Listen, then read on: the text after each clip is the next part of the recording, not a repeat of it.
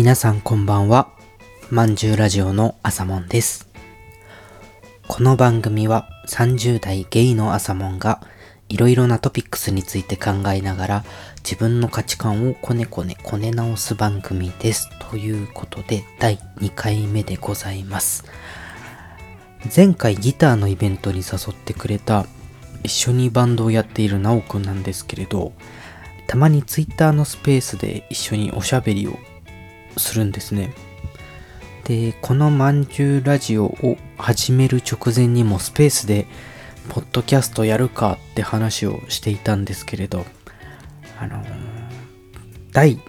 第0回目自己紹介の回をアップした時に恐ろしくなってしまってその直前にやっていたスペースを聞いていた数人の方だけに URL を教えて聞いてもらっていたんですよ。俺育ちが山形なんですけれどその中に山形の人がいてで山形って山で分断をされてるんですけれど内陸と海側で文化が結構違くって自分はどっちかっていうと海側の村なんですけどその人は内陸の人らしくてで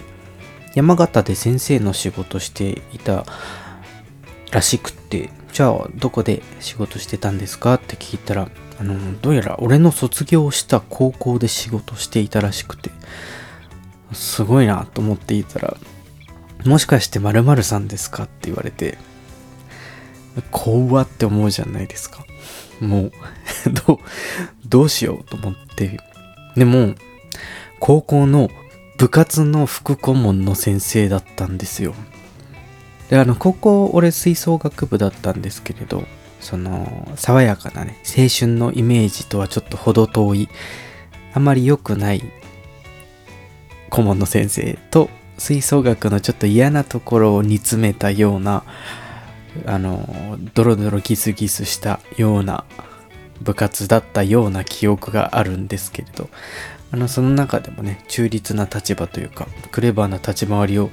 している先生だった記憶があるんですね。であの当時はお互いその性自認性的思考がクエスチョニングって言って誰が好きかわかんないよっていうタイプとアセクシャルって言ってあのまあ男の方も女の方も好きにならないよっていうタイプだったりしていたようなんですけどどうやらでもこの前そのそのやりとりで初めてもう十数年ぶりとかですね。お互いゲイとして新しくつながるという事件がありました。BL 漫画のね導入みたいなロマンティックさがあるなと思ったんですけれどあの実際は女兄弟がいない男友達のお前の姉ちゃんエロくていいなみたいな感覚だなと思いました。実際はねなんかすごいなんでしょうね。例えにくいけど親戚のか親戚の親戚の人に会ったぐらいのなんかほっこりする謎の感覚でしたね。高校生の時って大人になったら実際大したことない年齢差じゃないですか。特に若い先生だと。それでも大人と子供のこう分厚い壁があったと思うんですけれど大人になってまた再びつながることで新しく友人としてねあのこれから懐かしい話でもできればと思っております。早速ね今度ちょっと飲みに行こうぜっていう話をしているのであの俺が成績悪かったのバッチリ覚えていたんですよ。ちょっとその記憶を消していきたいなと思っております。さて一人喋りということで第2回目ですが前回からしばらくの間は自分の好きなものについて話していこうと思っております。今回は多分また他にも何回かやってシリーズ化でもしそうだなと思っているんですけれど食べ物について話をしてまいります。食べるのがね好きですかっていう質問前いただいたんですけど食べるの大好きで生まれてこの方小太りです。あの質より量派ですね。今日は好きなお菓子についてこねこねこね直してみようと思います。まずお菓子の定義についてちょっと調べてみました。お菓子はざっくり言うと食事以外の食べる嗜好品を指す言葉だそうです。1万年前の壁画でどんぐりのどんぐり食べていたよっていう記録がねあった頃と同じ頃の記録なんですけどその1万年前の壁画に蜂蜜を採取している様子が描かれていたそうで有史以前から人類は甘みを果実とか蜂蜜とか追求していたようです。で面白い記事があってですね日本人とフランス人のお菓子の認識を調査したページがありました。日本でお菓子というとスナック菓子を指すことが多いんですけれど一方フランスではあのケーキやタルトが含まれていて毎日食べるものという認識の方が多いそうです。あのフランスではそのフランス料理のコースとかあるイメージあるんですけれどあのご飯の最後にデザートの甘いものを食べるっていう習慣があってあの日本では食事の後に甘いものを食べるっていう習慣がもともとなかっったので誕生日ケーキとか週末の楽しみなどのポジションにケーキが来ているとも言われているそうです日本のお菓子の歴史は奈良時代あたりまで遡るそうで、多分もっと前からあるんでしょうけれどね。あの、奈良時代あたりに当時の中国から来たいろいろなものを元に作られていたというところが比較的古い歴史であるようです。その時は庶民のものではなくって、の特別なね、お祭りの時とかに食べられていたそうです。で少し時代が進んで鎌倉時代になるとお茶の文化が発展してきましたそれであのお茶のお供というポジションに姿を進化させていったそうです室町明治と時代は進んでいくんですけれどその舶来品外来品としてカステラキャラメルとかチョコレートビスケットとかがあの普及していったようです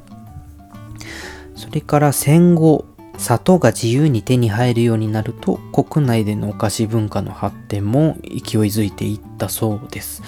というのがお菓子の歴史のあらすじのようです。もちろんもう洋菓子和菓子とかそのいろんな専門の方から見るとちょっと違うかもしれないんですけれど、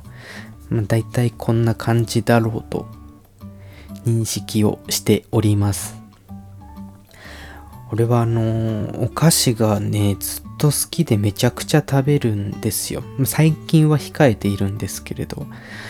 その、お菓子の食事以外の食べる嗜好品という定義を早速覆すんですけれど、あの、大学生の時お金がなかった頃は、小池屋のスコーンバーベキュー味を食事にしていたぐらい、あの、お菓子に食事としての信頼も置いております。コンビニで買える一番好きなスナックは、しょっぱい系だと最近はエアリアルってコーンスナックが好きです。甘い系だとあの、テリテリしたチョコレートのお菓子のガルボは好きですね。ガルボはね、チョコレートなので、言わずもがな、外れがなしなんですけれど、やっぱ手につかないあの、焼いたんでしたっけ？加工がね、優秀だなと思います。スナックは俺はあのコーンスナックも米菓子も芋菓子も好きでねもう好みが循環好みが循環しているような気がします。米菓子だとこの後多分またせんべいの話する予定なんですけれどごまがみっちり系のおせんべい好きです。芋菓子だとジャガビーが好きですね。ちょっとね少ないんですよね。あとこれはもう最近去年とかに初めてなんとなく食べたんですけれど砂糖製菓のあん玉大納言っていうお菓子がおすすめです。あのもうあんこを固めて砂糖まとわせたみたいな甘々のお菓子なんですけれど、そのちょうどでかすぎないサイズでいいんですね。ビー玉ぐらいかな。仕事の合間にもポイポイポイポイ食べるのにちょうどよくておすすめです。結構乾いたお菓子の話をしていたんですけれど、しっとり系のコンビニ菓子だと、今はファミリーマートに吸収されちゃったサークル系の細長い直方体のケーキってあったの覚えてますか？俺あのシリーズが結構好きで学生の時にそのファミマとサークル系がね近くに並んでてでサークルの系がもう地味にちょっとだけ遠かったんですけれどわざわざ景気棒があるという理由でそっちまで行っていた記憶があります。お菓子はコンビニだけじゃないんですよね。さっき言ったちょっと米菓子が好きですって話も、まあ全部好きなんですけれど、米菓子が好きですっていう話つながりなんですけれど、おせんべいで一番好きなお店があって、川口に1店舗、都内に6店舗あるらしいんですけれど、小藤屋というおせんべい屋さんが俺は好きです。生まれが川口なので、慣れた味だからかもしれないんですけれどあの米の味が良くして美味しいんですよねであの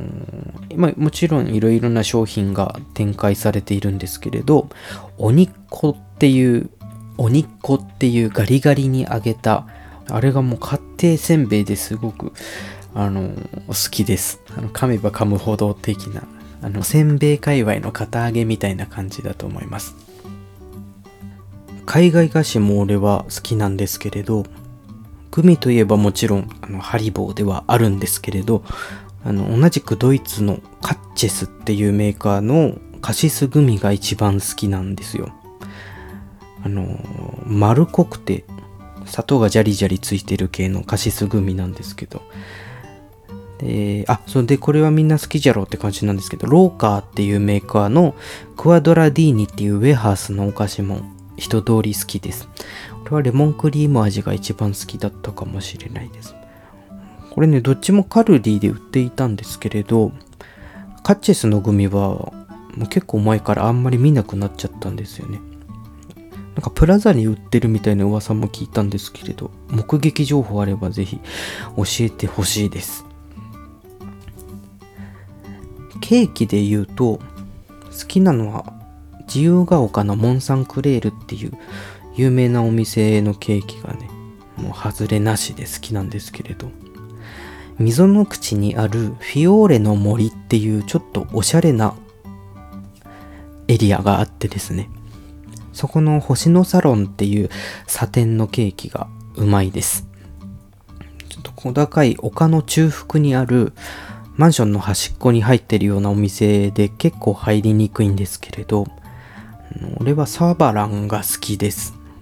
何食べてもうまいんですけど。お店で食べると、あの食前にそのお店で漬けた果実酒をシェリーグラスで出してくれるんですよ。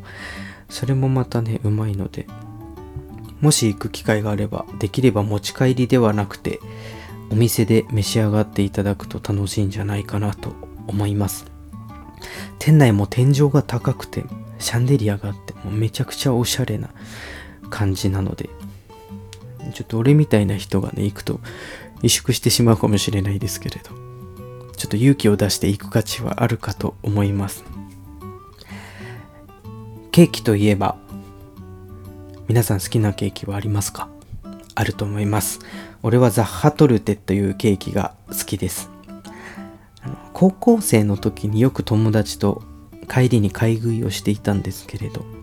ショッピングモールにケーキ屋さんが入っていてそのそこでケーキを買ってバス停で手づかみで食べていたりして。でそこでその確か初めてザッハートルテを食べて好きになった記憶があります。チョコレートスポあザッハートルテはチョコレートスポンジにアプリコットジャムを挟んだり塗ったりしてで最後にそのチョコレートコーティングでパリパリにしたケーキで。俺あの果物とチョコの組み合わせがたまらなく好きなのでぶっ刺さりました。オレンジとチョコとかのね組み合わせもすごく好きなんですよね。そう甘いとしょっぱいの組み合わせも好きでおとといねちょうど紀ノ国屋で買ったお菓子なんですけれどあんこおかきっていうのが売っていて軽めに揚げたおかきがなんというかボートみたいな形になっていてその乗る乗る部分にこしあんが乗っかってるっていう軽いおかきとあんこのね親和性が高いお菓子です。あ甘じょっぱ系が好きな人に限定されちゃうと思うんですけれど俺は好きでした。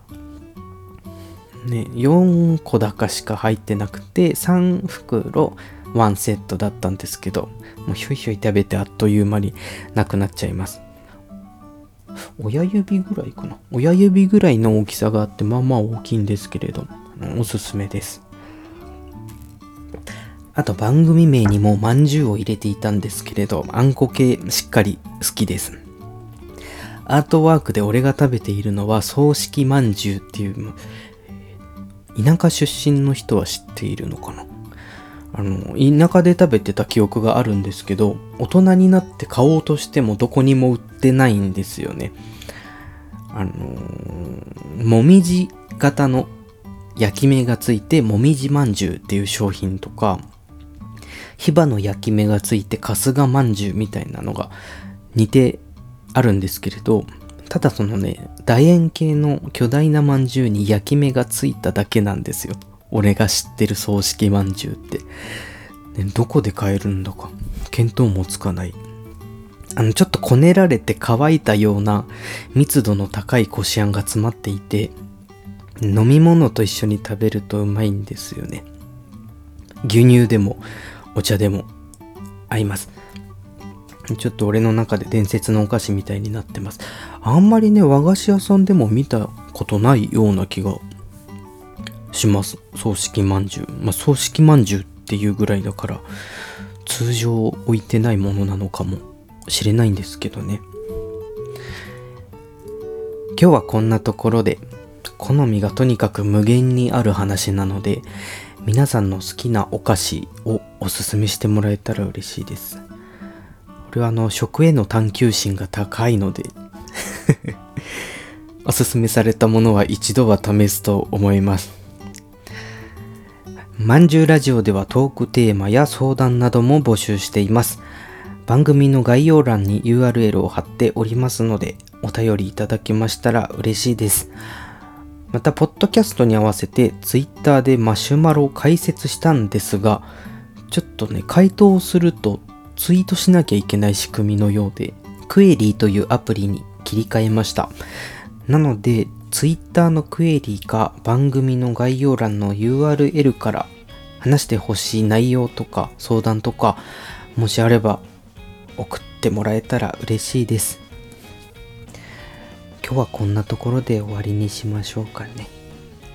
最後まで聞いてくれてありがとうございました。今日もめでたしめでたし。